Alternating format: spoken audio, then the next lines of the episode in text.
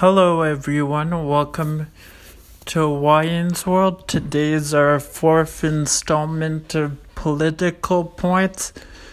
Uh, today's topic is COVID 19's uh, impact on the world economy in 2020.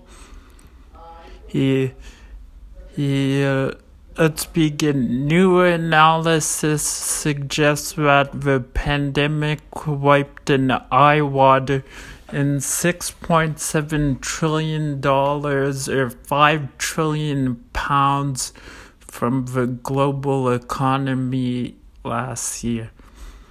Here, the forecast of fall in the global domestic product or G GDP is down 5.2% and uh, from 8.89.94 trillion to 83.19 trillion is equivalent to the annual economic output of Germany and France combined.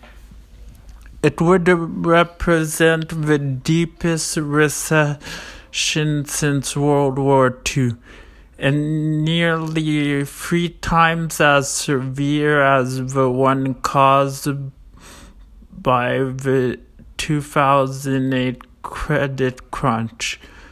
The study compiled the online platform IG found that advanced economies such as the US, the UK, and the, the EU, who, who, who were most severely hit with growth set to fall by an average of 7% this year.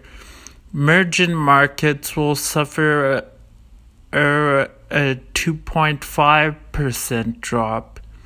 It is estimated that 92% of countries will have been plunged into recession, excuse me, the highest since the world was laid low by the smallpox pandemic of the 1870s. The analysis suggests that 30 346 billion working hours were lost globally in the first half of 2020, which is the equivalent to 555 million jobs worldwide. Meanwhile, the uh, pack on the equity market has been seen has seen catastrophic falls across all major indices. The S&P 500, a benchmark of U.S. company, suffered one of its worst collapse on record over the first 100 days. It is a, a crisis. It surpasses crashes triggered by Black Monday, a burst of the dot com bubble, and the Great Recession.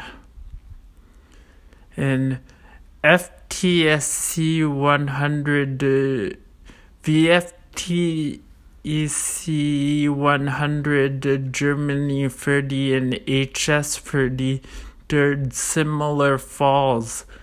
Leading economists warned that there will be many bumps in the world.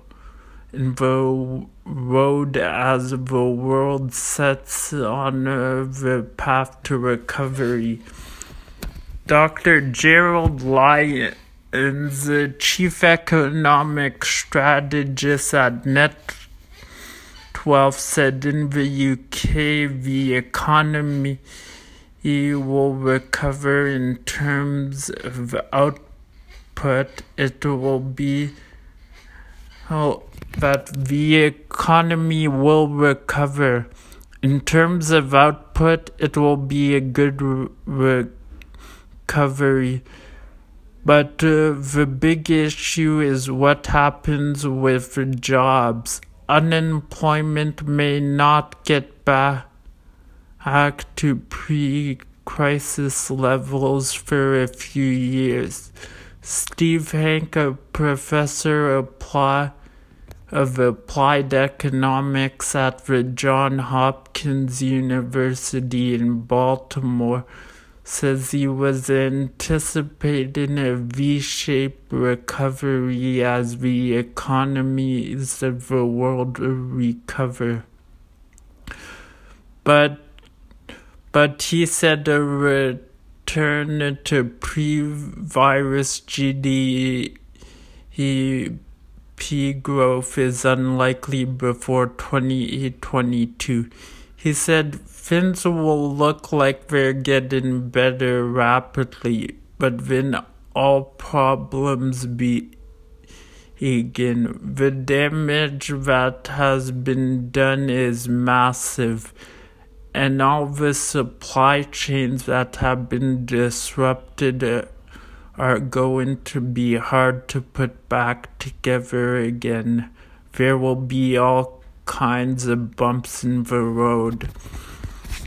So, what do you think, about this new report? Or I was talking to someone that says they'll always find a way for the economy to get back to norm.